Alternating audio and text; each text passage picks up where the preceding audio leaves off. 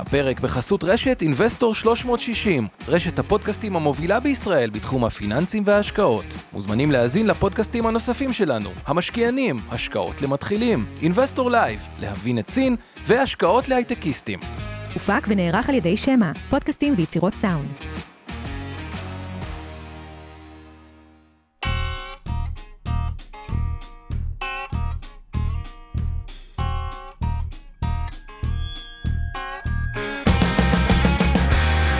המשקיענים אבנר סטפאק ועומר רבינוביץ' בשיחה חופשית על התחומים החמים ביותר בעולם ההשקעות.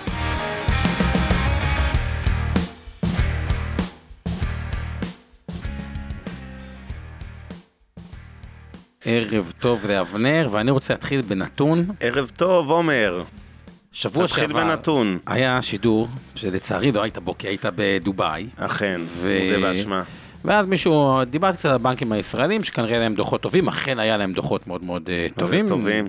טוב- טובים, טובעים בכסף, טובים כן. בכסף. אה, המיליארדים של המיליארדים. כן, 22 מיליארד שקל לארבעה בנקים, ארבעה, לא כולם, כן. אבל- אז אה, נדבר תכף על. רווח, רווח, אחרי מס. אבל היה משקיע שכתב בצ'אט, אבל מה עם בנקים בארצות הברית? ואני באתי ואמרתי, בנקים בארצות הברית זה לא בדיוק כמו בנקים בארץ, הם נראים זול, אבל הם שונים, וכדי להסביר את זה אני רוצה להתחיל בנתון. כמה בנקים משנת 2001 פשטו את הרגל בארצות הברית? כי זה יסביר חלק מה... גם שיש שם יותר בנקים, ו... טוב, יש אלפי בנקים שם. נכון, אבל כמה בנקים באיזה פשטו תקופה? רגל, מאז אתה יודע ומעולם, מה או- אבנר? מאז 2001, זרוק מספר ותתפרע, ואני אומר לך שאתה תופתע כלפי מטה גם שאני ככה מתקיל אותך בשידור. אה, אחרי שאמרת להתפרע, אתה אומר לי נפתיה למטה, אני אגיד 4,000 אתה תגיד לי 20. שניים. לא יודע, הייתי מנחש. תראה, יש הרבה בנקים קטנים, ריג'ונל וזה. כולל הריג'נה, כולל הכל, כמה פשטו שפשטו. מ-2001? עשרות נמוכות כזה, 10 ל-30. 562 איזה נוכל. בנקים פשטו את הרגל. עכשיו. למה התקלתי את אבנר ככה? כי קשה לתפוס את זה, אבל זה רק מסביר, המספר הזה, אני רוצה להתחיל, בנק אמריקאי הוא לא כמו בנק ישראלי, ויש איזו סיבה, שעם זה גם זה יסביר חלק מההסתבכות של סיליקון וואלי, כי יש הבדל בין בנקים אמריקאים ובנקים ישראלים, אגב גם בנקים אירופאים. כשאתם מושקעים בתיק ניירות ערך שלכם, יש נתון שנקרא mark to market, כלומר הפסדתם, מניה ירדה, אתם מכירים? כן. בהפסד. בנקים אמריקאים אומרים לא, אתם יכולים להשקיע באג"חים, ואם האג"ח ירד, אתם בפדיון, הרי אתה יודע מה, כמו שיש משקיע וסוחר, מחזיקים לפדיון. מחזיקים כן, בפדיון, אתם לא צריכים להכיר בהפסד, גם אם הערך ירד, כן. וכל אתם לא מימשתם את ההפסד, הכל בסדר. ואז מה קרה בסיליקון וואלי בנק בעצם? בשנת 2000, ו... הוא הבנק של ההייטק, וכידוע 2020-2021 היו שנות גיוסים מאוד מאוד טובות בהייטק, נכון. היה להם המון כסף לשים בפקדונות. אגב, ב-2010 לבד נסגרו 157 בנקים הברית כדי להבין את זה. טוב, זה היה אפטר שוק של המשבר של 2008, זה ו- דווקא הגיוני לי. ואז, מה הם עושים עם הכסף? הם אומרים, יש לנו שתי אפשרויות, או ריבית אפס, או ננסה לגרד עוד טיפה. בניגוד, הם לא הקשיבו כן. לפודקאסט שלנו, אז במה הם השקיעו את זה? הם השקיעו את זה באג"חים, וחלקם גם אג"חים ארוכים. הבעיה באג"חים הארוכים, שהריבית עולה, האג"חים יורדים. אז נכון שהם לא צריכים היו להכיר בהפסד, כי לפי חוקי הבנק לא צריך להכיר בהפסד, אבל כשמתחילים למשוך כסף מהבנק או פקדונות, הוא צריך להתחיל לממש את ההפסדים. ולדעתי לבנק, אני לא בטוח במספר, אבל לדעתי היה לו מאזן של 88 מיליארד דולר, אג"חים ארוכים, בוא נגיד ירדו 15 אחוז, שזה 15 15 כן. זה אומר בערך 12 מיליארד דולר ירידה, שזה כמעט כל ההון עצמי של הבנק, וזה על רגל אחת. זה קצת יותר מורכב מזה, אבל על רגל אחת, בבנקים הישראלים כן מכירים בהפסדים בנק mark to market גם באירופאים, וזה אחת הסיבות, ואז אני אתן לכם דוגמה אפילו לבנק שדיברתי עם איזה מנהל קרן גידור, שהוא בודק פוזיציית short עליה, להרוויח מירידה בבנק, ותכף ייתן תזה, ודרך זה גם נסביר את ההבדל בין הבנקים ה-20 האמריקאים, אבל קודם כל אליך אבנר. טוב, אני אגיד לך ככה, תראה, קודם כל, אה, הבנק הזה ספציפית, Silicon Valley, היה גם בנק של לא מעט אה, יזמים וכולי, זה לא רק אה, זה, אבל בעיקר באמת היה חברות, כולל הרבה ישראליות, הסוף היה טוב. יש הרבה לקחים מהפרשה שאנחנו נדבר עליה, אנחנו אחרי זה גם נראה איזה גרף אחרי פינת המכפילים שלנו, אני רוצה לראות את, ה, את המאזן של הבנק ממש מאמצע ינואר כזה, אפשר כבר לראות את הסימני אזהרה שם. ובסופו של דבר, באמת, כמו שאמרת בהתחלה של הדברים שלך, הבנקים בישראל, בארצות הברית זה לא כמו הבנקים בישראל. אנחנו, מאז שעברנו את הטראומה, כמו שיש מלחמת יום הכיפורים וזה טראומה לצבא, אז יש את המקבילה, שזה המפולת של הוויסות של המניות הבנקאיות בשנות ה-80, שהיה משבר עצום, שחלק גדול מהמאזינים והצופים שלנו לא, לא זכו להכיר פשוט מפאת גילם, אבל אז באמת המדינה עשתה חילוץ אה, מסיבי, נקרא לזה, לכל הבנקים בישראל. שפמפמו את המניות שלהם, היו נותנים הלוואות ללקוחות כדי לקנות את המניות של עצמם, כן? זה מה שנקרא ויסות המניות, כל יום המניה הייתה עולה, עולה, עולה, עולה, ובאמת זה היה כמו פירמידה אחת ענקית שקרסה בשנות ה-80, ומאז הייתה הרגולציה בישראל, עוד הרבה לפני שהעולם מתקדם עם רגולציה על בנקים אה, למקום שבו נמצא היום, ישראל הייתה בעצם חלוצה בתחום, נקרא לזה, או אחת המובילות בשלבים מוקדמים יותר. עם הרבה מאוד נהלים שחלקם אגב קיימים רק בישראל, למשל שאסור לבנקים להשקיע במניות בנוסטור שלהם, וכל מיני מגבלות של יחס הון למאזן שהיו נחשבות יחסית מחמירות לעולם. כלומר שדורשים איזשהו רמת מינוף של הבנק, זה הכוונה של מגבלות יחס הון למאזן, זה כאילו אומר על כל איקס שקלים של הון עצמי, כמה מותר לך לתת הלוואות אה, לצורך הדוגמה אה, לזנים אחרים. פלוס שזה נוסיף לזה שהמערכת בישראל היא מאוד לא תחרותית ולכן הבנקים מרוויחים כסף בערימות כאלה עצומות, כי אין באמת תחרות אה, משמעותית בין הבנקים.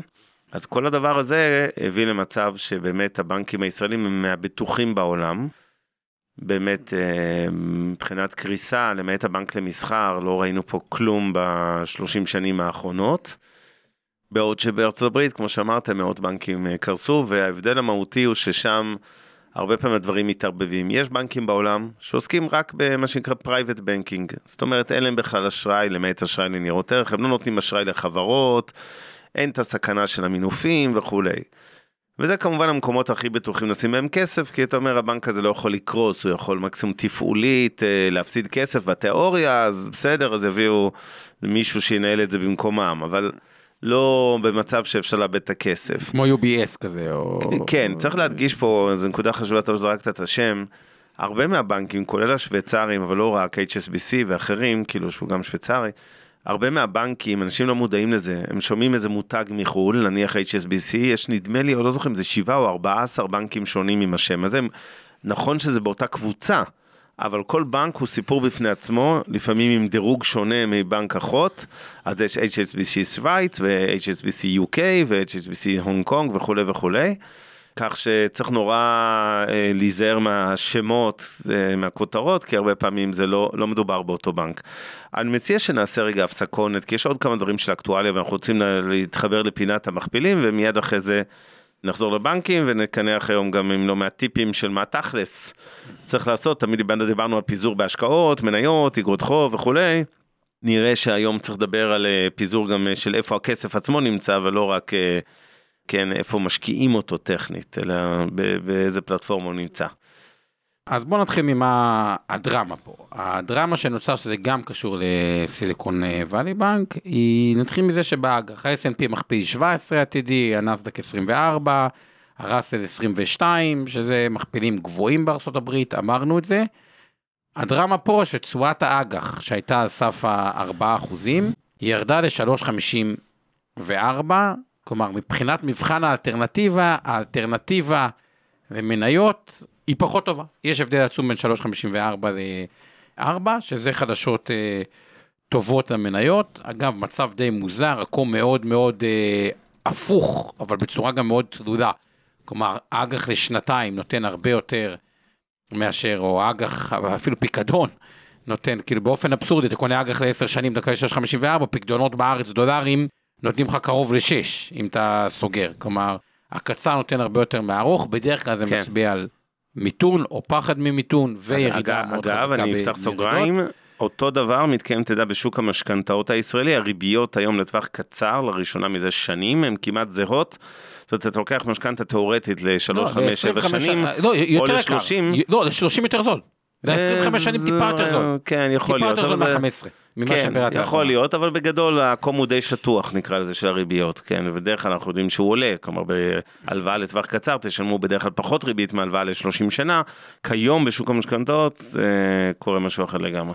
נכון, ובגדול מה שהשוק אומר, וראו את זה בקריסת הבנק סיליקון ואלי, כאילו, נגיד די, תעצור את זה, וכו'. עכשיו, בואו נתחיל רגע, זה המחפיאים בארצות הברית.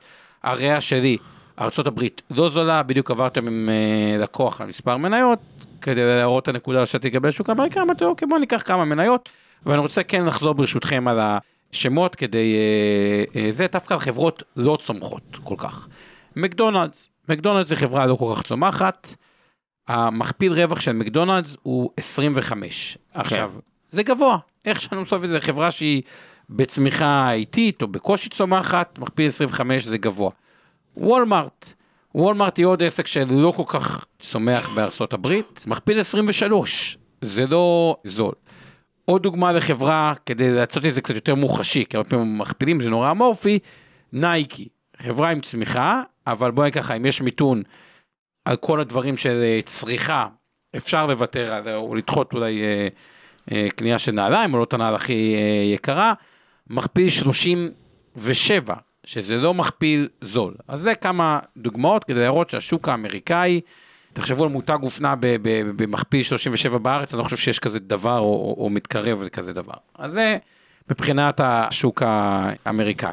כשאנחנו עוברים לאירופה, אגב, אירופה מתחילת השנה היא, היא בתשואות אה, חיוביות, השוק שם אה, עלה קצת, גרמניה פלוס 7.4, צרפת פלוס 8.3, אז אנחנו מדברים על מכפילים עתידיים של איפשהו בבריטניה אזור ה-10, גרמניה אזור ה-11, צרפת אזור ה-13, וגם תשואת האג"ח יותר נמוכה, בין 2.2 בגרמניה לבין 3.4 בבריטניה, פרמיית סיכון הרבה הרבה יותר בריאה באירופה, עם הבעיות של אה, אירופה.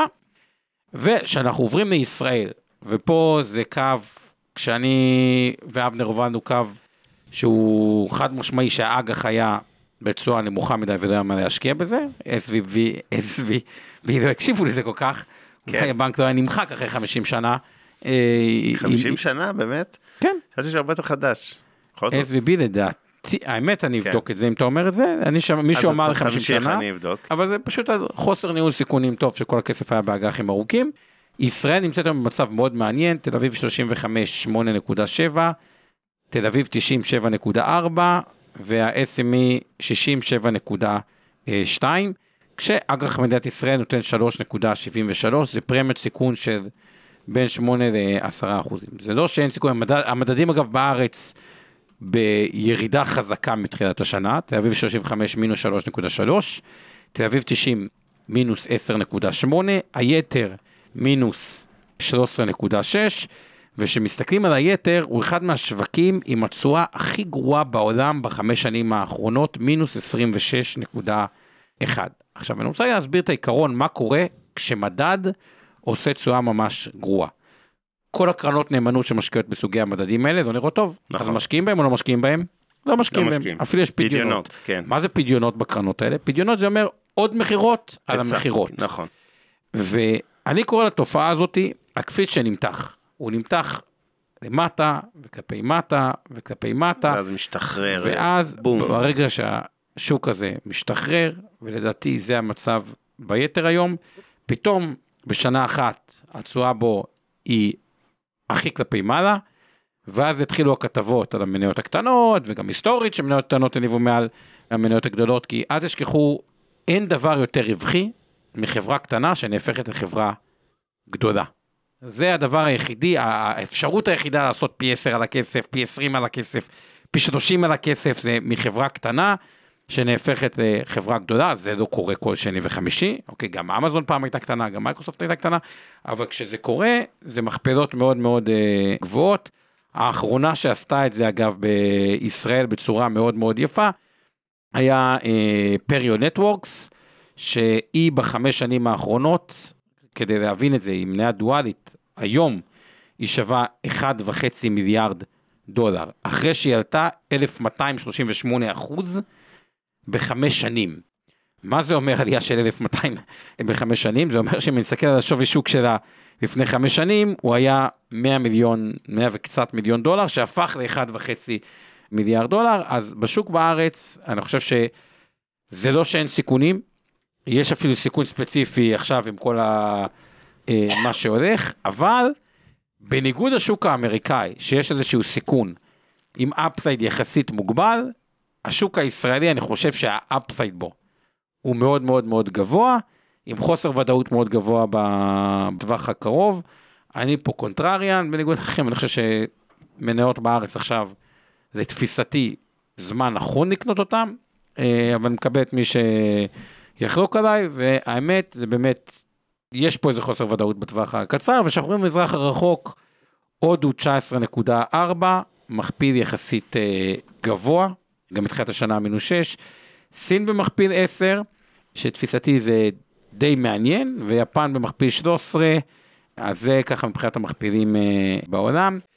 ארה"ב יקר, אירופה וישראל זולות, לתפיסתי ישראל ממוצבת יותר טוב מאירופה וישראל עוד יותר זולה.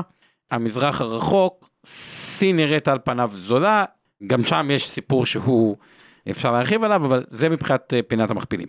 טוב, אני אה, רוצה גם אה, להגיד עוד כמה דברים רק על השוק בישראל ועל כל האקטואליה של מה שקורה עכשיו עם ה... תבחרו את המילה כבר אין לי כוח. אני בוחר הפיכה, מי שיבחר רפורמה, מי שיבחר מהפכה, כל אחד והסטייל שלו.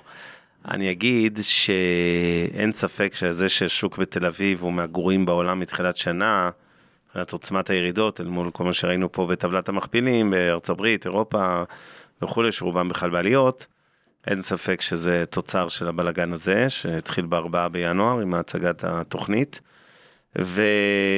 ואני רוצה להגיד שהייתי יותר אופטימי לפני כמה ימים לגבי uh, פתרון הסוגיה הזאת בהסכם פשרה. אני חושב שהשבועיים האלה מאוד קריטיים, השבוע ושבוע הבא זה או שזה יגיע לפשרה או שזה יתפוצץ בענק.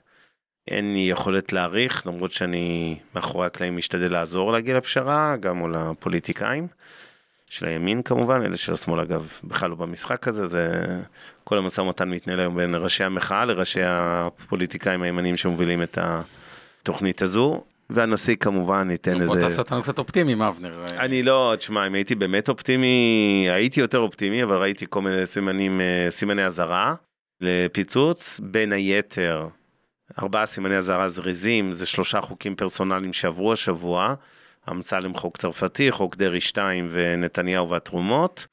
וזה מייצר משבר אמון, זאת אומרת, מנהיגי המחאה בצדק אומרים, רגע, אם, אם כבר עוד לפני שהם עשו את ההפיכה המשטרית, הם כבר, הנה, הם מוכיחים לנו את הכוונות שלהם ולמה באמת הם מחוקקים פה חוקים, אז כאילו, למה שנסכים לשום דבר, אי אפשר להאמין להם.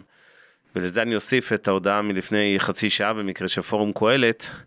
עכשיו, פורום קהלת הפך להיות כזה סדין אדום של המחאה, שמה שהוא אומר, למשל, הוא אומר שלדעתו אפשר להגיע לפשרה על כל הסוגיות, רק חשוב נורא נושא המינוי שופטים, ברגע שהוא אומר את זה, אז הוא כבר מסמן את מה שאי אפשר להסכים לו. זאת אומרת, היה עדיף שישתקו מאשר שיגידו את זה פומבית במסמך שהם הוציאו, ו...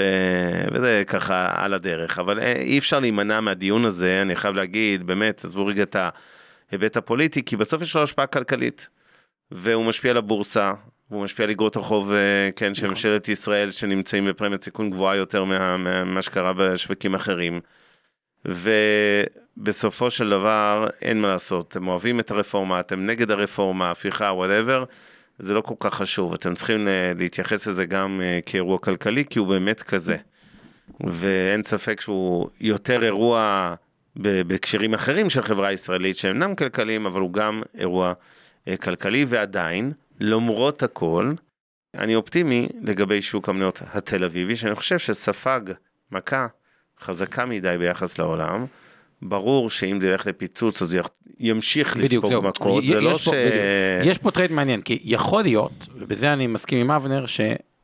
וגם אה, בוא נגיד ככה, ב Investor יש לקוחות מכל צדי המפה, ש... אפילו במיטה. יש סיכוי כזה, ש... לא יגיעו לפשרה, ואז מה שנראה היום זול יהיה זול יותר. כלומר, יכול להיות trade גם מעניין, לחכות, אם לא יהיה פשרה, יהיה ירידות, ויכול להיות שגם יהיה ירידות על רקע liquidity event, כאילו הרבה מכירות בבת אחת, ולמוסדים לוקח טיפה זמן עד שהם מתחילים להפעיל את כוח הקנייה שלהם. ויכול להיות שיש פה אזור שבו אפשר יהיה, מה שנראה היום זול, אפילו יכול להיות זול יותר. מה שכן חשוב בהקשר שאבנר אמר, אם כן מסתמנת הפשרה והשוק קצת יקפוץ איזה חמישה, שבעה אחוזים, לא בטוח שזה יהיה נכון לחכות. הצורת חסר, אל תשכחו גם 2022, שהייתה השנה הכלכלית אולי הטובה ביותר, או אחת הטובות ביותר במדינת ישראל, היא הייתה עם ירידה חזקה. אז כן. זה ה... תמשיך, מה צחקת כל כך? לא, אני מקבל הערות בפרטי שאני אה, צריך לצאת מההלם. אני לא בהלם, אני לא בהלם. לא לדאוג, הכל בסדר. טוב, אם נחזור למנה העיקרית שלנו הערב, שזה הבנקים, בעולם בעיקר, קצת בישראל, אז בואו נהרוג רגע את הצד הישראלי של האירוע הזה, כי כבר, אני חושב שהתחלנו מזה, מלהבהיר שהרמת הסיכון לבנקי בישראל היא נמוכה מאוד, אני מדבר רמת סיכון לכסף שלכם, כן? זה שיכול להיות שיהיה להם שנים אפילו של הפסדים, למרות שזה נראה כמו מדע בדיוני כרגע עם רווחי עתק של המערכת הבנקאית. גם אם יהיה הפסד, זה לא גורם לזה שאתם לא אה, תראו את הכסף שלכם מאחד הבנקים. ואני חושב שההסתברות לקריסה של בנק ישראלי, עם כל הרגולציה והפיקוח הכבדים מאוד של בנק ישראל, ועם כל הפוסט-טראומה שהזכרתי בתחילת המשדר הערב, מלחמת יום הכיפורים של הבנקים בשנות ה-80 והמפולת של הוויסות מניות הבנקאיות, באמת שאין מה לדאוג פה. זה מהזווית הזאת. עכשיו, עדיין, אנשים אומרים, רגע, אני לא מפחד שבנק שלי יקרוס, אני מפחד שיעברו פה כל מיני חוקים שכמו בשנות ה-90 ורוורס, לא יאפשרו להוציא כסף מישראל, הרי נכון. זה, זה סוג של חצי היה מצב פה, אה, כן, לקנות מטח וכולי. אז רגע, אולי לפני הכספים מישראל, כן. בוא ניקח את מה שאבנר אמר ונשים את זה במספרים כדי יאללה. שזה יהיה מוזר, ניקח את זה בדוגמה לבנק. פועלים, אבל אפשר גם בנק אה, לאומי. היום עלות מקורות האשראי, ה- בואו נתחיל ונשווה את זה גם לבנק אמריקאי, כן. בסדר, באותו סדר גודל, כדי שתבינו עד כמה הבנקים פה בריאים מבחינה עסקית. תיק האשראי של בנק הפועלים הוא 381 מיליארד, זה סך האשראי שהוא נותן, אגב בנק לאומי 383 מיליארד, זה די אה, זה. הריבית הממוצעת שבנק הפועלים גובה היא 5.38, אני לא יודע אם נכלל בזה גם ההצמדות ואיך ההצמדה, אז יכול להיות שבפועל זה יותר, כי מה שצמוד מדד זה ריבית ממוצעת, אבל יש פה כן. עוד אלמנט של הצמדה, בואו לצורך העניין נקרא לזה 6 אחוזים. 6 אחוזים על 381 מיליארד, ההכנסה רק מהחלק הזה היא 6 אחוזים כפול זה, היא 20 מיליארד שקלים. זה ההכנסה הדי, אפילו טיפה יותר, של הבנק. בצד ההוצאות יש את העלות מקורות האשראי של הבנק. בעצם האשראי, כאילו הב- הבנק גם יש לו אג"ח, גם הוא משלם על פקדונות. אממה, ספציפית בגלל המבנה של החינוך הפיננסי במדינת ישראל, אני לא יודע אם לקרוא לזה מבנה, זה הדבר הנכון. כן. עדיין רוב הכסף, או הרבה מהכסף ש, של הציבור הישראלי ושל חברות בארץ נמצא בעו"ש. ולכן עלות המקורות של הבנק היא 1.57, שזה הרבה יותר נמוך ממה שאנשים מצפים. מה זה אומר? שאם יש מרווח אשראי של בערך 4, כלומר ההפרש בין העלות מקורות הממוצעת לבין הריבית של הבנק, זה אומר שמובטח לו על החלק הזה לפני הפסדי אשראי שבארץ הם נמוכים, 4% כפול 381 מ- מיליארד, כמה זה אבנר? 15.2. 15 מיליארד שקל. כלומר, הרווח שלו מריביות זה קרוב ל-15 מיליארד שקל. עכשיו, מה שקרה, בגלל שהבנקים, וזה הפרפקט סטום לטובת הבנקים, בגלל שהבנקים במדינת ישראל היו בעשור של ריבית נמוכה, ובנק ישראל כל הזמן לחץ להם, תקצצו הוצאות, תקצצו הוצאות, תעברו למקומות יותר זולים, מי שלא יודע, גם הבנקים עברו קצת מרוטשילד למקומות, נגיד בנק לאומי לידות, ועוד כל מיני דברים שזה יקצץ בין בכוח אדם וכו'. אז ההוצאות של הבנקים הן יחסית מאוד מאוד נמוכות. בואו נעשה את זה, לקחתי בנק אמריקאי שנקרא HBAN, ששווה יותר מהבנקים הישראלים, מי שרוצה שיוכל להסתכל אחרי זה, הסימבול HBAN, שהוא שווה 16 מיליארד דולר, ושאני משווה בינו לבין בנק הפועלים, שתבינו עד כמה, כביכול שניהם מכפיל 6 על הרווח. שניהם אותה רמת סיכון, שניהם כביכול אותו דבר. אממה, בנק הפועלים, כמה עובדים יש אבנר, אתה זוכר? 8,800 בערך. 8,800. כמה יש ל-HBAN, אותו זה? יש 20 אלף עובדים. כלומר. על אותו זה. זאת אומרת, אוקיי, אולי תיק האשראי שלו יותר גדול. אז תיק האשראי שלו, ה-net loans, הוא 117 מיליארד דולר, שזה בדיוק די כמו התיק. דומה כמו לפועלים. די דומה, כן. כלומר אנחנו מקבלים פה פי שתיים עובדים על אותו מספר הלוואות. כן, העלות אשראי של הבנקים הישראלים יותר זולה, כי יש הרבה כסף בעו"ש. ההלוואות של בנקים ישראלים יותר בטוחות, כי הרבה מזה זה תיק משכנתאות, או האשראי בארץ יחסית, לא רוצה להגיד הבנקים נותנים בארץ אשראי למי שלא צריך, אבל האשראי בארץ, רואים את זה היסטורית, הוא יחסית הרבה יותר בטוח ממערכת הבנקאות האמריקאית, ובנוסטרו של הבנק, ותסתכלו HBAN, הנוסטרו של הבנק הוא מושקע גם באג"חים ארוכים, שהוא לא צריך לעשות עליהם שערוך mark to market כמו בנקים הישראלים. כלומר, הדוגמה הזאת, אני לא רוצה להגיד שזה short על הבנק הזה ו long בנקים ישראלים, אבל מדגימה עד כמה הבנקים בארץ זה עסק שהוא עסק נכון. מדהים בצורה שאי אפשר להסביר כ- כבעלים של עסק. עלות אשראי זולה, אשראי לא כל כך זול לבנקים, מאוד יעילים אחרי כל הקיצוצי אה, עובדים, פשוט עסק מדהים, אין לי מה להגיד, ה...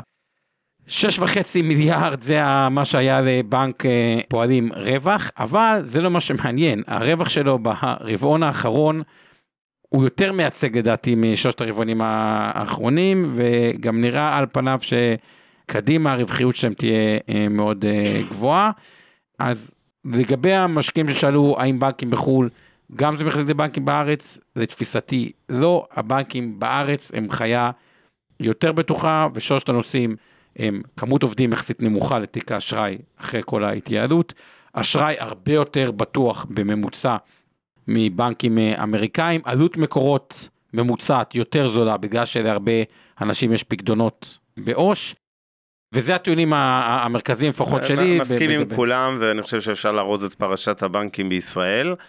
ולעבור לחו"ל, אני רק אגיד ברקע, אני רוצה להתייחס לכמה דברים, אני מצטער שפתחנו פה, אה, כן, אה, תיבת פנדורה, אין מה לעשות, כשאתה מדבר בישראל על משהו שקשור לפוליטיקה, הפיכה משטרית, סיפורים, אתה לא מבין מה הולך לנו פה בזה. בצ'אט אני לא, בכוונה כדי לא לחמם את האווירה אני לא אחזור, דבי אני מסכים כל מילה, אל תדאגי, אין פשרה על כלום. אבל אני לא רוצה לחמם את האווירה, אז בואו נחזור רגע ל, ל, באמת לנטו נטו נטו כלכלה. אני אתייחס גם, יש פה הערות חשובות וגם שאלות, אז uh, עוד רגע נתייחס אליהן. אז קודם כל, עמית uh, שואל או שואלת, האם יש uh, חשיפה כלשהי של ברוקרים אמריקאים, כמו Interactive Broker, זי טריידים וכולי, למצב הנוכחי של חלק מהבנקים בארצות הברית? והאם הכסף מבוטח במצב של בעיה פיננסית באותה חברת ברוקרים? אז קודם כל אני אזכיר, שבשונה מבנק, בדרך כלל אנשים שפותחים חשבון אצל ברוקר זר, או גם בישראל, עושים את זה בשביל ניירות ערך, הם לא עושים את זה בשביל להחזיק שם, כן, פקדונות וליהנות מריבית, בשביל זה הולכים לבנק. חסכונות ותוכניות ו- ו- וריביות זה בבנקים, וניירות ערך זה בדרך כלל בברוקרים. בארצות אגב זה הרבה יותר מופרד. בארץ זה כאילו, אם אתה לקוח של בנק פועלים, אז ב-90% אתה גם עושה את הפעילות ניירות ערך שלך שם. כי הנתח שוק שלנו, של מיטב Trade וכל המתחרות, החמש, הח- בתי השקעות, החמשת בתי השקעות הפרטיים, הוא בערך עשרה, אולי היום כבר 12 אחוז, הוא גדל, אבל הוא עדיין קטן. אז פה עושים את זה בבנקים, אבל בארצות הברית הרבה אנשים מחזיקים את הכספי ניירות ערך שלהם בברוקרים.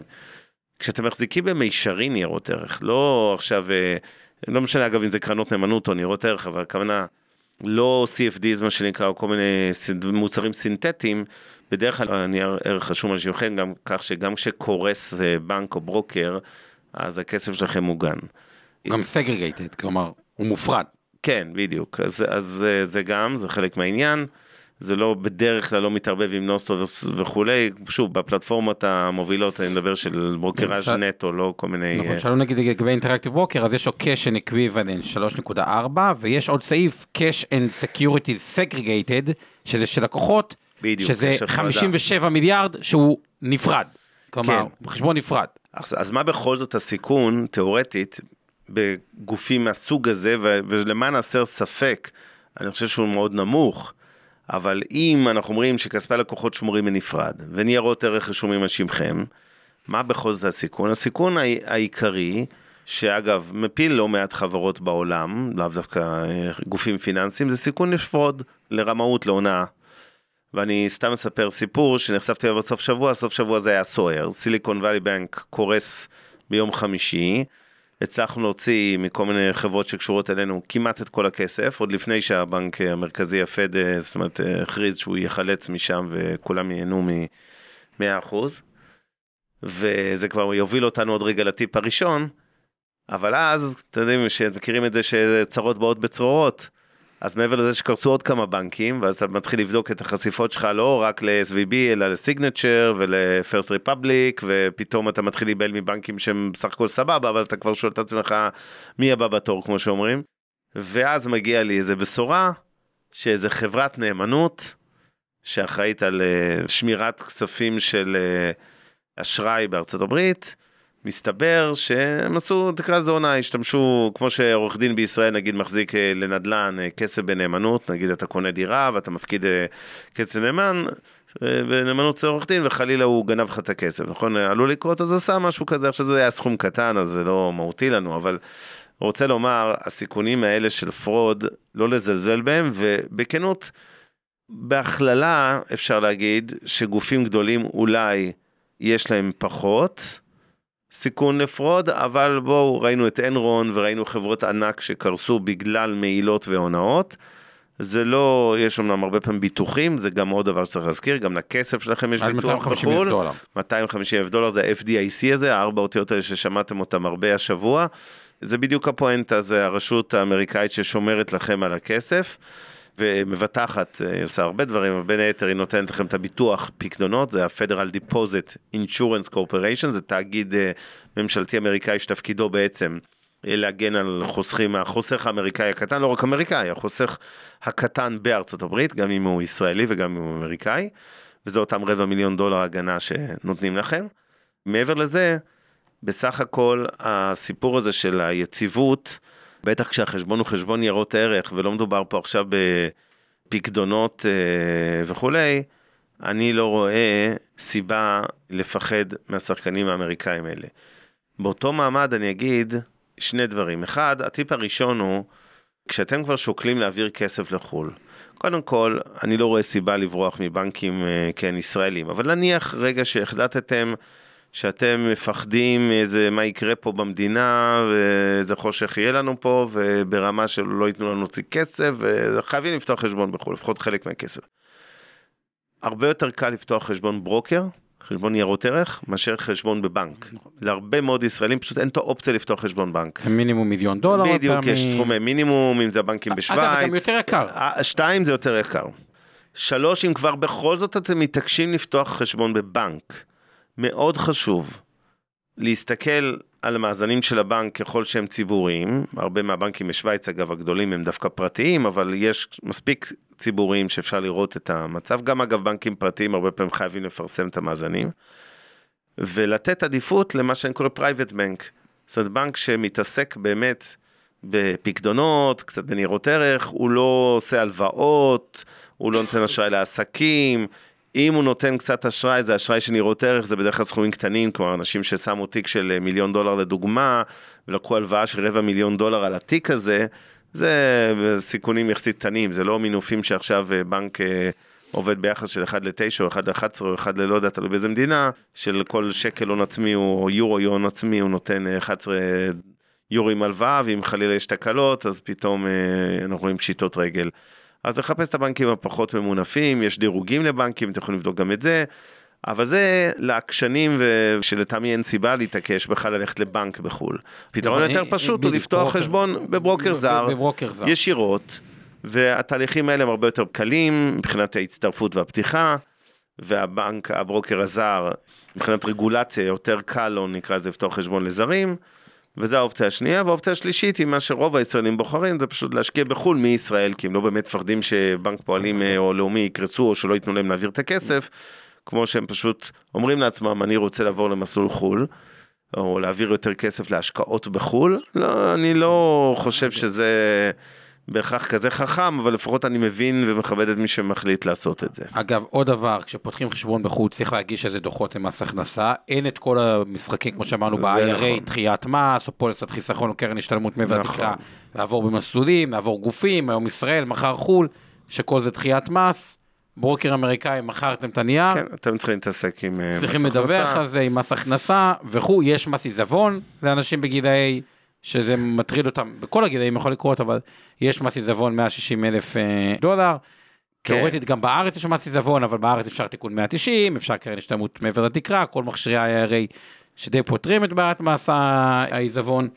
אז זה מוסיף עוד אה, נדבך, ואני לגמרי מסכים עם ההמלצה של אבנר, גם, גם אצלנו בלקוחות שואלים, לפתוח דלת בברוקר זר, זה יותר זול, אגב גם מקבלים שם כסף על הפקדונות, כן. ובדרך כלל זה עדיף.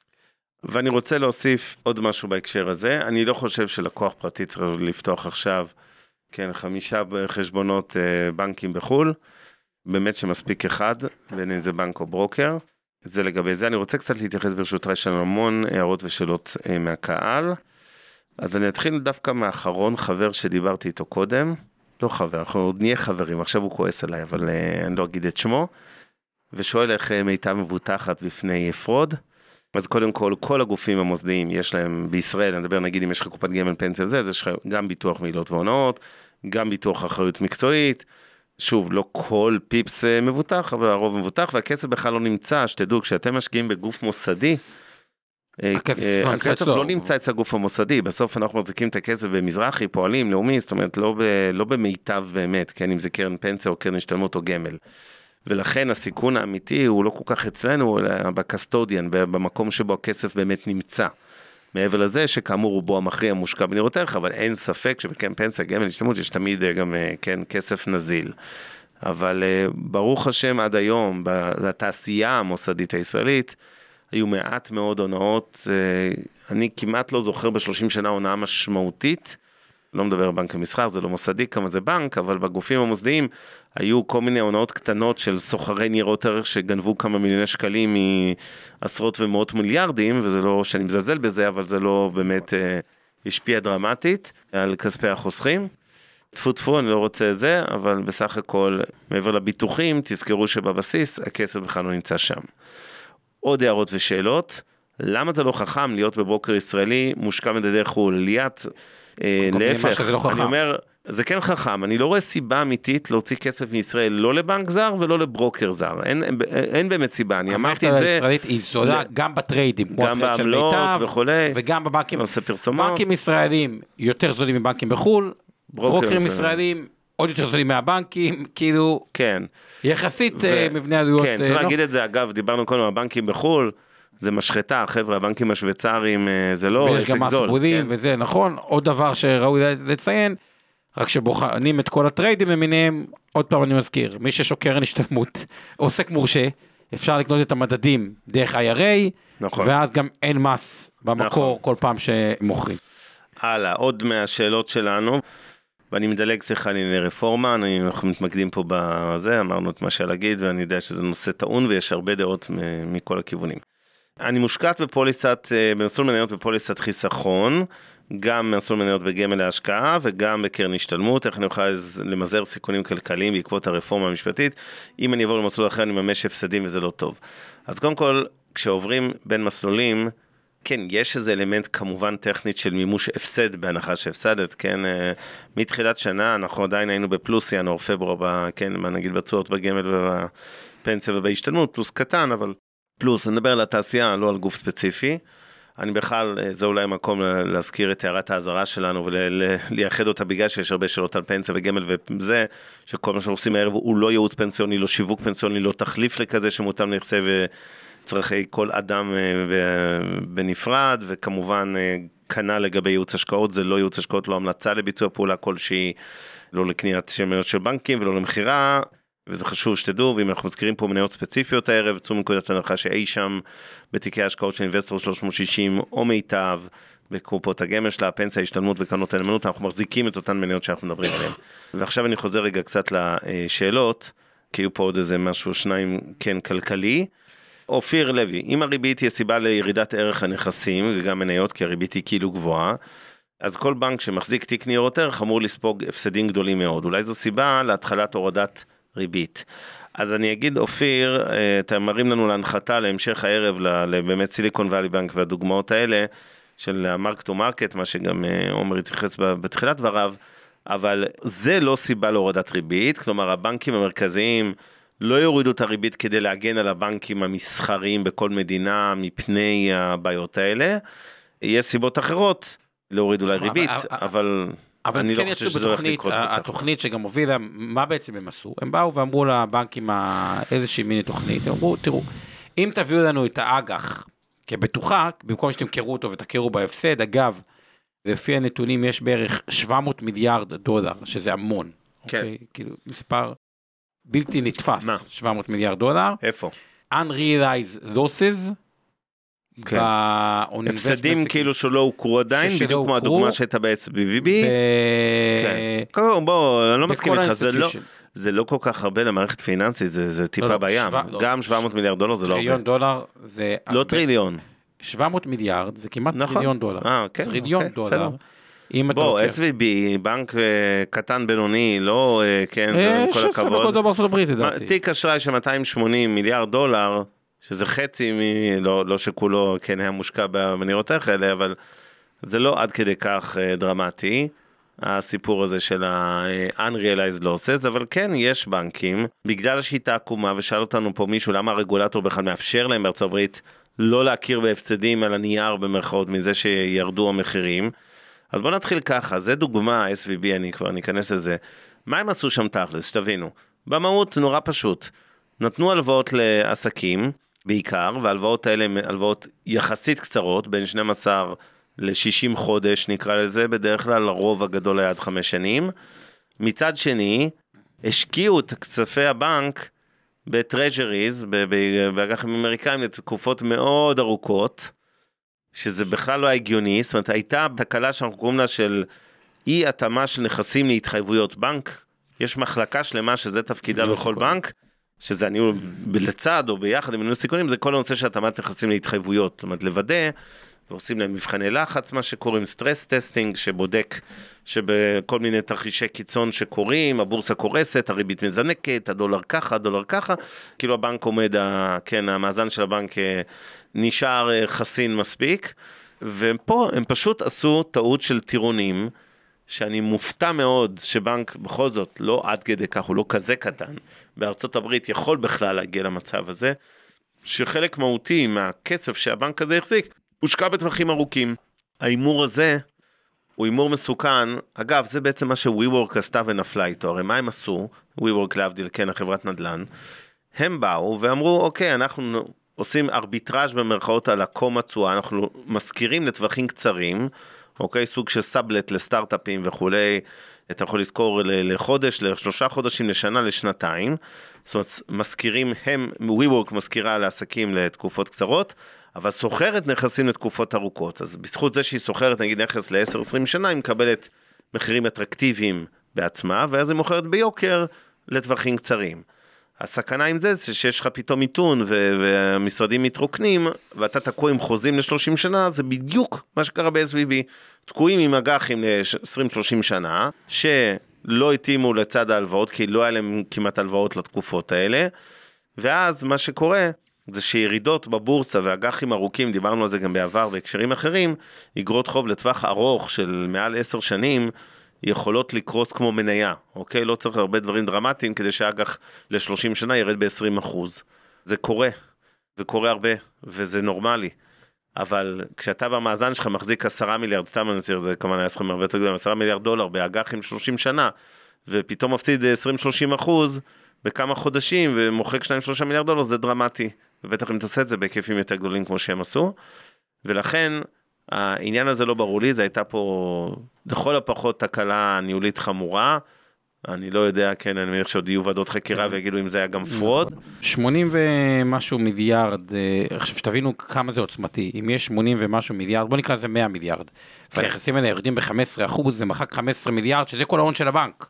כאילו, ב mark to market, מחקו את כל ההון העצמי, ועכשיו רואים עוד First Republic Bank, 60 אחוז מהנכסים שלו אה, הם בטווחים ארוכים, First Foundation Bank, Western Alliance Bank, Signature Bank, עוד פחות מהם.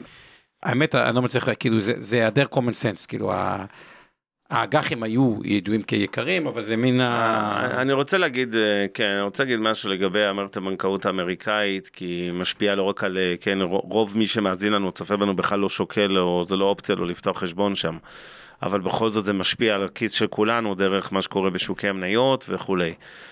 אני דיברתי אתמול עם אחד המנהלים הכי בכירים בארצות הברית בתעשיית ההשקעות נקרא לזה.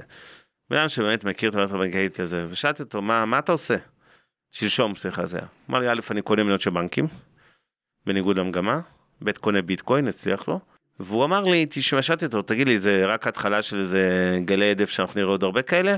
אחרי השלישייה הזאת שפורסמה? הוא אמר לי, לא, אני לא, לא חושב שצריך לפחד יותר מדי.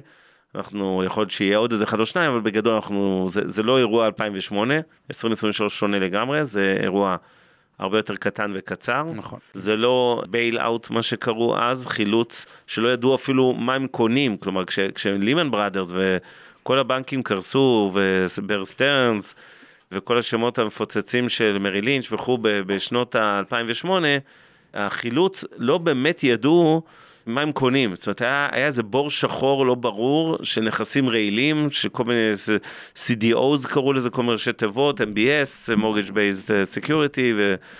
collateralized debt obligations, CDO, לא חשוב, כל מיני מיליון זרות כאלה ש- שהם לא ידעו מה קונים. פה זה נורא קל, המקרה של SVB קל, אגב, אם הממשל לא היה מחלץ את SVB, בין 75-80 אחוז ל-100 אחוז היה חוזר למשקיעים בכל מקרה, כי הבנק, עם כל זה שעושה שטויות, הוא לא... לא גנבו משם זה, זה לא היה עד כדי כך קיצוני, זאת אומרת, בכל מקרה... נכס ארוך שירד בטווח כן, קצר. אבל, לא, בלי קשר, אפילו גם אם לא היה חוזר, זאת אומרת, המשקיעים היו רואים כנראה את כמעט כל כספם, או אפילו את כל כספם, גם בלי התערבות של הממשל. הממשל פשוט לא רצה לקחת סיכון, כי לא לתת לגלגל השלג הזה אה, להידרדר הלאה. אבל בגדול, אני לא חושב שזה אירוע מתגלגל שנראה עוד הרבה בנקים קורסים. בטח לא משמעותיים, אוקיי? ג'יי פי מורגן הגדולים. בהחלט נראים לי אה, בטוחים. ועכשיו אנחנו נזכור את ההקלטה הזו ונשמיע אותה בעוד אה, חודשיים כשיקרוס פה איזה לא יודע מי. אני אגיד לכם למה אני פחות מתאהב מהמערכת הבנקאית. לא, אני לא ממליץ עליה בכלל, כן? אני רק אומר, כאילו, מההקשר של מה הסיכוי שהיא... אני חושב שהרי, בוא נראה ככה, מתי חברות מרוויחות יותר כסף ומתי חברות מרוויחות פחות כסף. ככל שאתה יותר מונופול, אתה מרוויח יותר כסף, זה למה גוגל מאוד רווחית, זה למה, כאילו שאתה מונופול. עכשיו, המערכת בנקים הישראלית היא יותר מונופולית מהמערכת בנקים האמריקאית. כלומר, בבנקים הברית, תחשבו על זה, אני מזכיר רגע את הדבר הראשון שאמרנו בשידור הזה. כמה בנקים פשטו את הרגל מאז 2001? התשובה הייתה 500, אמריקאים 562. כן. זה אומר שאם היו 562 בנקים שפשטו רגל, יש הרבה יותר בנקים, אז מראש היא הרבה פחות מונופולית. עכשיו, כשמשהו מפוזר, הוא תמיד יותר תחרותי, כלומר, הוא צריך להציע יותר כסף על הריביות, צריך, אני מדבר בתור לקוח. כשאתם משקיעים בעסק, אל תסתכלו על זה מעיניים של לקוח. יכול להיות שללקוח זה הרבה יותר טוב. תמיד יהיה בנק שיציע ריבית יותר טובה. אבל המערכת הישראלית דה פקטו יש בה הרבה פחות תחרות. ושלמשהו יש פחות תחרות, הוא בדרך כלל יותר רווחי. ושהמערכת הבנקאות הישראלית נמצאת במכפילים די דומים למערכת הבנקאות האמריקאית נקרא לזה, רק עם פחות תחרות, ואין את כל ה mark to market, שבכל זאת יש פה איזה חוסר ודאות. אני חושב שמנקודת מבט של משקיע, המערכת הבנקאות הישראלית יותר מעניינת, אבל תמשיך במה שאמרת. אני חושב שהאירוע של הבנקים, רובו המכריע מאחורינו, מבחינת אני מדבר עכשיו על השפעה על, ה, על העולם, ואם אני חוזר לשאלה של יד, שעם ההערה המשפטית שלי שכחתי לה, להתייחס אליה, אז אני חושב שאנשים שמחזיקים היום במסלולים כלליים נניח, והפסידו כסף, קודם כל לא הפסדתם כסף, אבל יחסית למה שהייתם מרוויחים הייתם במקום אחר, נניח שהפסדתם, אני מדבר מתחילת שנה כמובן, שנה שעברה כן הפסידו, אבל אני מדבר השנה, עדיין ברווח ינואר-פברואר, ובסופו של דבר, מי שממש חרד, יכול תאורטית לעבור למסלולי חו"ל ממש, יש היום, ואני לא מדבר על מסלולי של מדד ספציפי כמו נסדק או S&P 500, כי אני לא יודע כמה זה חכם לשים את כל הביצים בסל אחד, ושוב זה לא ייעוץ או שיווק פנסיוני. אבל uh, יש היום בחלק מהגופים מסלולים שהם מניות כללי בחו"ל, לא ממדד ספציפי וגיאוגרפיה ספציפית. וב' אני חייב להזכיר שגם במסלול הכללי, שבו 90% מהמאזינים שלנו נמצאים, רוב המניות, נדמה לי מעל 70 אחוז, 70 אחוז, uh, או באזור ה-70 אחוז, ממרכיב המניות שלכם, נניח שבקופה יש סתם דוגמה 40 אחוז מניות, 45 אחוז מניות, 70 אחוז מתוך זה מושקע בכלל מראש בחו"ל, עוד הרבה לפני כל הבלגן האחרון. כלומר, זה, זה מדיניות של פיזור סיכונים שכולנו כמוסדיים כבר עושים אותה שנים, לא שמים את כל הביצים במשק הישראלי, ולכן גם מלכתחילה מצב הסיכון הוא בעיניי יותר נמוך גם למי שחושב שקץ הדמוקרטיה ומדינת ישראל קרוב. ולזכור רק בהקשר הזה, כשאתם עוברים למסלול שכולו חו"ל, אתם מוכרים את בנק לאומי. ב- 0.7, לא, סליחה, סליחה. ב- לא, שעושה חמש, שעשה 15% על ההון העצמי, כן. מתחת להון העצמי שלו, וקונים בנקים האמריקאים. את, אתם מוכרים את תל אביב 90 במכפיל רווח 7.4, קונים את זה במכפיל אביב, 27, אה, כן. בדיוק, ותל אביב 75 ב-8.7, ואת מדד היתר ב-7.2, והראסל 2000, שזה המדד המניות הקטנות, הוא במכפיל רווח 22. כלומר, פי שלוש יותר יקר. פי שלוש יותר יקר. אז, אז זה, זה הפעולה שאתם עושים. אתם מוכרים ישראל, קונים ארצות אה, הברית, שכשלעצמו, אפשר להתווכח על זה, זה, זה גם מאוד תלוי מה יהיה בשבועות כן, הקרובים, אני אבל מאוד מסכים עם ההערה האחרונה שלך, עומר, תחשבו על זה ככה, אפרופו ליאת ושאלתך, אם אני לא מקבעת הפסדים, בדיוק, בדיוק מקבעת, איזה, כן. מקבעת ו- ועוד מה, כאילו למכור את ה... כן, אחוז הלא גבוה מלכתחילה שיש לך במדינות ישראל, בשביל אה, לקנות, אה, להחזיק לא 70 אחוז חו"ל אלא 100 אחוז חו"ל, לא יודע אם זה שווה את זה, בטח לא במחירים הישראלים של היום. עוד הערה שהייתה פה שאלה, בהערה של התשואה להון, אה, מישהו פה שאל על התשואה להון, אז, אז אולי אתה לא הבנת, אבל התשואה להון של הבנקים בישראל היא דו ספרתית כבר שנתיים, שזה מאוד גבוה, לעשות תשואות של 12 ל-20 אחוז, זה כמעט לא קיים במערכת בנקאות בשום מקום בעולם, זה בבואה של הסיטואציה שאין תחרות בישראל. ובמערכת הבנקאית אולי 1-0 ייתן איזה fight, אבל עד היום לפחות לא הייתה אה, תחרות, ולכן הבנקים מרוויחים כסף בערימות. למה אין ביטוח פקדונות בארץ? שואל יוסף פרקש, יש התשובה היא... נקודת הנחה שהמדינה... שא', מערכת הבנקאות הישראלית היא הרבה יותר בטוחה, ב', לא נעים להגיד, אבל מדינת ישראל, באמת, אתה יודע, בלי לפגוע בבנק למסחר, שאנשים יפסידו שם כסף, הוא היה בנק קטנצ'יק וזניח עם איזה סניף וחצי. אבל אה, חס ושלום, אם איזשהו בנק מהבנקים הגדולים יקרוס, אני מהמר שייקח בדיוק חמש שניות עד שמי שלא יהיה נגיד בנק ישראל, שר האוצר באותו מועד, יכריז שלא לדאוג ללקוחות, יהיה לכם... אה, זה, יש לך ביטוח דה פקטו למרות שאין ביטוח רשמי, המדינה, זה, too- הם too big to fail הבנקים האלה והמדינה לא תיתן להם ליפול. אגב, כשאמרת תשואה דו ספרתית, בנק לאומי, שצריך מתחת ההון העצמי, עשה תשואה להון ב-2022 של 17 אחוז. עכשיו תחשבו, אתם עושים נכס, כן, זה פשוט מטורף, והם גם עכשיו- לחלק דיבידנדים, מה שלא היה כן, פעם. עכשיו אומרים 17 אחוז, טוב, אגב, עלייה מ-2019 של 116 אחוז, אומרים, טוב, זה כנראה לא מייצג. אז זהו, הריבית גבוהה, זה אומר שכאילו גם קדימה, כאילו אם גם תהיה אינפלציה ואת הדברים האלה, כי, כי הרבה מהנכסים שהבנקים הישראלים מוצמדים או למדד שאין את זה בחו"ל, או בפריים היסטורית, אז לא בטוח שזה כזה לא מייצג, ובנק מזרחי בכלל, 20% תשואה על ההון העצמי, שזה מהגבוהות בעולם. עכשיו, לא רק זה, היחס בין ההוצאות להכנסות, כלומר, הוא מהטובים בעולם. מה הכוונה? ה-cost ratio, וניקח דוגמה את בנק אה, מזרחי, הוא 45 אחוז, כלומר, ה-cost הוא רק, תחשבו, עסק שההוצאות הם רק 45 אחוז מסך ההכנסות, זאת אומרת שהוא די רווח של 55 אחוזים. איזה עסק אתם מכירים כמעט בעולם שיש לו שודי רווח של 55 אחוזים? אפילו אפל אין לה כאלה שודי רווח. זה כן. במיוחד מבט של עסק, הוא עסק מדהים, יגידו, הטיעון היחידי נגד הבנקים הישראלים, בואנה זה כזה עסק מדהים, כזה עסק רווחי, כזה הכל, אולי הרגולטור ייכנס קצת, או, או יגן עליהם פחות, כאילו זה טיעון שאני מקבל אותו, אבל מנקודת עסקית הוא מאוד טוב. כן, אז אליהו, שאלת אם, אין, אם הבנקים בארץ כל כך מוצלחים, מד- מדוע אין תשואה טובה על בסיס שנתי, זה פשוט לא נכון, יש תשואה פנטסטית. אם התכוונת להגיד מדוע אין לנו ריבית נורמלית על הפקדונות, זה התשובה היא, כשאין תחרות, אין ריבית נורמלית על פקדונות. אבל יש רווח אה, גדול מאוד למערכת כמובן. לגבי אה, האם העליות של מניות הבנקים תואמות את ההצלחה, את הדוחות המאוד לא, חזקים שהם כלום לא טוען, פרסמו. בישראל שום דבר לא טוען, הכל. לוקח בחשבון שהולך להיות בתרחיש מסוים, אגב, שאני לא שולל אותו, כאוס, ולכן לא משנה מה התוצאות, נכס שעושה 17% תשואה על ההון העצמי לשנה, לא אמור להיסחר מתחת להון העצמי. קח את בנק לאומי כדוגמה, וזה לא המלצה לשורט ולונג, השווי שוק שלו זה 44 מיליארד, ההון העצמי שלו זה 49 וחצי מיליארד. כלומר, כן. הוא נסחר מתחת להון העצמי, כשהוא עושה 17% על ההון העצמי.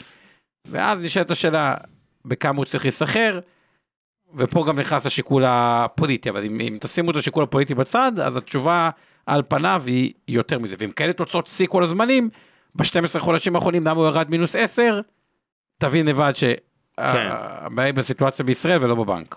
הלאה, האם אה, אם יעלו את הריבית עוד, האם זה לא יוצר איזה פושבק לפד?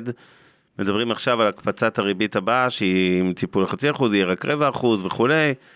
בוא נגיד זה ככה, לא האירוע הזה של הבנקים הוא אה, ישפיע בעיניי על הריביות, אלא האינפלציה והנתונים הרגילים שמשפיעים על ריביות. אני, אתם מכירים את עמדתי, פסימי יותר לגבי הנושא של הריבית ומתי היא תחזור לרדת וכולי. אם יהיה מיתון ממש חריף, אני לא כזה פסימי, אז התשובה היא שזה באמת ירד יותר מהר, אבל בכל תרחיש אחר, אני חושב שהבנקים המרכזיים יחכו הרבה זמן עם הנושא הזה. כן ליאת המתכנתת בהייטק, כן, גם הפוליטיקאים הימניים מפחדים שההייטק יעזבו, אני לא אחשוף כי הבטחתי שאני לא מוציא מישיבות עם מי ישבתי ומתי, אבל אני פוגש פוליטיקאים במסגרת מחאת הייטקיסטים, ואני אומר לכם שהם משקשקים. ומשקשקים רק מהייטק, הם לא משקשקים משום דבר אחר. לא, זה לא מזיז להם אה, להעביר את התוכנית שלהם עכשיו אה, בחמש שניות, רק מזה. מבריחת מוחות, לא רק מבריחת כסף, כמו שברסב אומר, בהחלט. הלאה, אה, ליאת, לבורסה 30% לישראל זה יותר מדי, כשישראל היא רק 0.2. אפשר להתווכח על זה. אני מבין את זה, ההום בייס נושא לסמינר שלם, לא נעשה אותו הערב. אני חושב שהגענו לנקודת הסיום, גם ענינו, ל... אני חושב כי התייחסנו לכמעט אה, כל ההערות שהיו לנו פה. אז זה הזמן להודות, ולהלל? ולקלס. אתה רוצה משפט סיכום אה, שלך? קודם התודות, כן, שלא נשכח. כן. שיר פלדמן שעושה לנו את התמלול, וואלה, כבר שלוש שנים, אז תודה לך שיר. אורי לטלדנו שיושב איתנו פה באולפן ומוודא שיהיה לנו סאונד משובח ומסך מטושטש בסלולר. לא, לא, הכל בסדר, יסתדר. וכמובן אורן ברסקי, עמי ארביב ואור חלמיש על העזרה מאינבסטור 360 על הסיוע בתכנים. ועכשיו משפט סיום שלי, א', אתם יכולים להיות רגועים עם מערכת הבנקאות הישראלית, רגועים למהדרין. עם מערכת הבנקאות האמריקאית קצת פחות, אבל עדיין רוב המשבר הבנקאות הזה שראינו בשבוע החולף, רובו מאחורינו. גם אם יהיו עוד קצת קריצות, זה לא מדובר על הבנקים הענקיים. בכל מקרה, מי שרוצה להיחשף לחו"ל, הפתרון של לפתוח חשבון בנק הוא הכי בעייתי, הפתרון היותר קל הוא לפתוח חשבון ברוקר בחו"ל, והפתרון עוד יותר אה, קל והיותר נפוץ זה פשוט להשקיע יותר בחו"ל למי שמפחד, אה, או מרגיש שהוא מחזיק יותר מדי מניות בישראל. שלך? ספציפית לגבי ישראל, יש את הסיפור של הכוורת, יכול להיות זול יותר, אבל לדעתי יכול מי להיות טוב שקונה... יותר, כן. לא, יכול להיות זול יותר, כלומר שיהיו עוד ירידות. אני מקבל את התזה שאם יעבור כמו שזה עכשיו, שיהיה עוד איזשהו אפקט פאניקה.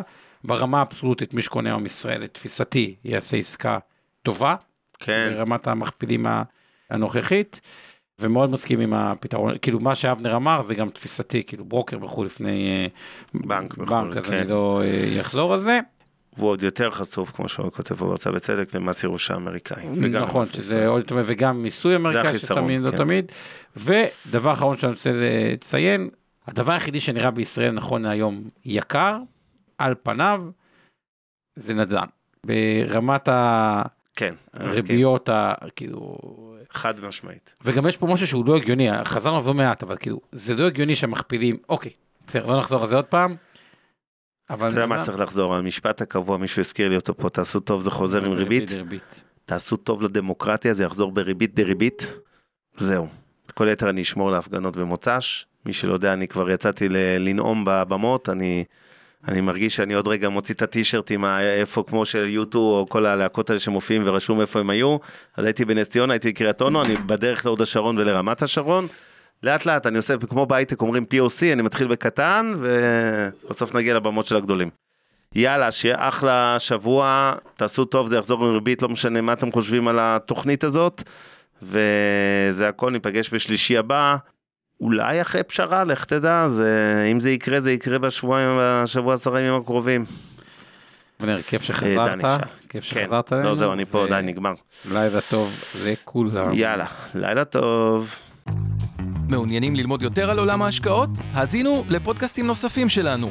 המשקיענים, אבנר סטפאק ועומר רבינוביץ' בתוכנית אקטואלית עם כל מה שחם בעולם ההשקעות. Investor 360 Live, אורן ברסקי ועומר רבינוביץ' מארחים את בכירי שוק ההון ומבינים את הטרנדים החשובים לשנים הקרובות. להבין את סין עם יובל ויינרב, עם כל מה שרציתם לדעת על הענקית מהמזרח. השקעות להייטקיסטים עם צח איציק, שיבנה איתכם תוכנית כלכלית להגשמת החלומות שלכם. והפודקאסט ההשקעות למתחילים, לכל מי שעושה את צעדיו הראשונים בעולם ההשקעות.